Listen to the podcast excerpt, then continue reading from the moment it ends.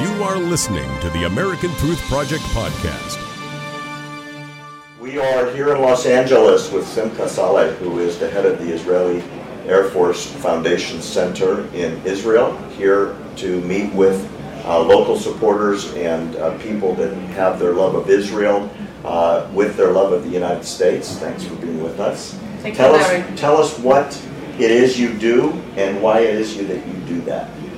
We are making sure that and ensure that Israel's next generations will be no less determined, no less responsible of taking care of the country in every way or means that they can. We are instilling character and leadership in the Israeli younger generation to bring them back to the hardcore Israeli Zionist values and morals that inspired me when I grew up in Israel. And we are doing it in an unexceptional partnership with the Israeli Air Force. The Israeli Air Force actually came forward and offered a partnership with the Air Force Center, which is a brainchild of veterans of the Israeli Air Force. And we are serving Israel's next generation. We are investing in youth, knowing that that is the greatest asset of the state of Israel and the Jewish people around the world. With people who understand the meaning and the purpose of living in Israel, of investing in Israel, of serving the state of Israel and sacrificing what it takes to make sure that Israel is there for the entire Jewish people around the world. Well said. So how does the center help those goals? We have actually revived a youth movement that used to be very popular during the 50s until the early 80s. It is called in Hebrew Gadna Avir, and we call it in English IAF Youth Corps. And all of the Air Force commanders, including the current one, Major General Amir Eshel, are graduates of that youth movement, who taught them aviation, who taught them space, who taught them science, who brought technology, as much as technology was advanced at those times. And actually, I would like to mention that Prime Minister Bibi Netanyahu was a member of that youth movement in Jerusalem. We have brought it back into life, adjusting it into the needs of the youth of the 21st century. All the activity is taking place at the Air Force Center. It's 2 years youth leadership training program that they come and learn about the history of the IDF, the vision and mission of IDF and the IAF, the Israel Air Force. They learn about missions and stories that are coming still alive from the veterans, who are their mentors, who are their leaders.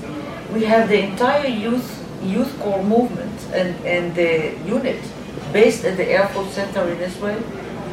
This is the contribution of the Air Force. Soldiers and officers who are the trainers, who are the teachers, and we have from the rank of general to the rank of lieutenant who are coming also and teaching the younger generation at the center from the age of 14 to the age of 17.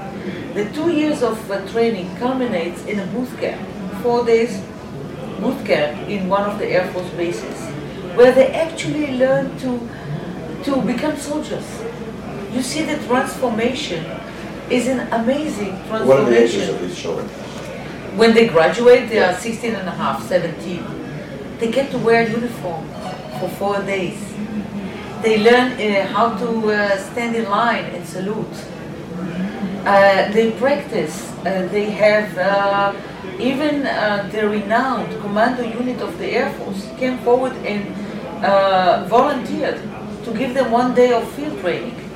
We called it the Shaldag, that is the Air Force Commando Unit, the Search and Rescue Commando Unit. And they get to do practice from Krav Maga to shooting, to crawling on the and disguise and camouflage, and also they get to glide. We put emphasis on challenged communities. Out of the 4,000 kids who are now part of this program, youth leadership training program, from 22 communities around the country. More than half are coming from challenged communities. Within Israel. Communities within Israel, communities in, mostly from the south and the north, where they don't feel that they are part of the mainstream society of Israel.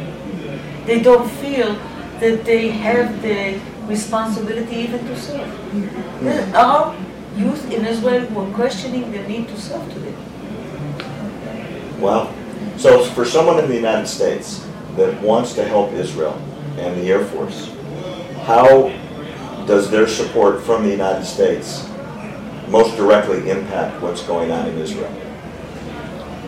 Through what you do.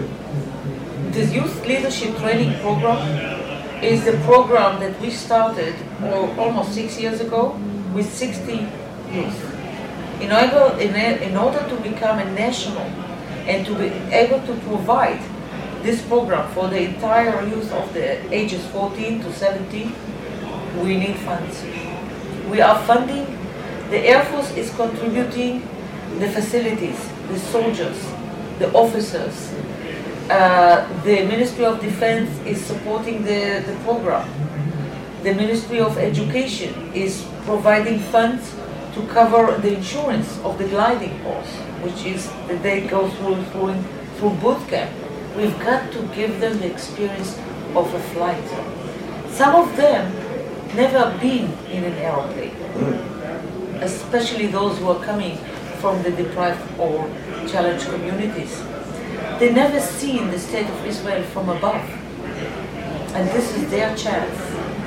The transformation that you can make is, as that first lieutenant who was among the first 60 who began this program and just graduated as a fighter pilot. Wow, what a story. When he came, I'm not to mention his name, Lieutenant B, I wish you'd call him Lieutenant B. When he came, he never even thought that he has a chance to go to the Israeli Air Force. He said he will do a military service, this or that kind of military service, let alone going into the flight academy. When he graduated at the age of 17, the only thing that drove him is to get there. He got so motivated, so inspired. We have 2 more air cadets at the Flight Academy who are graduates of this program. And you know what? I want to success to Natan Salomon. Natan Salomon is 16 and a half years old. He immigrated to Israel from Ethiopia. Natan Salomon, at the age of 14 and a half, had a police record already. He was thrown into the street and was caught by the police.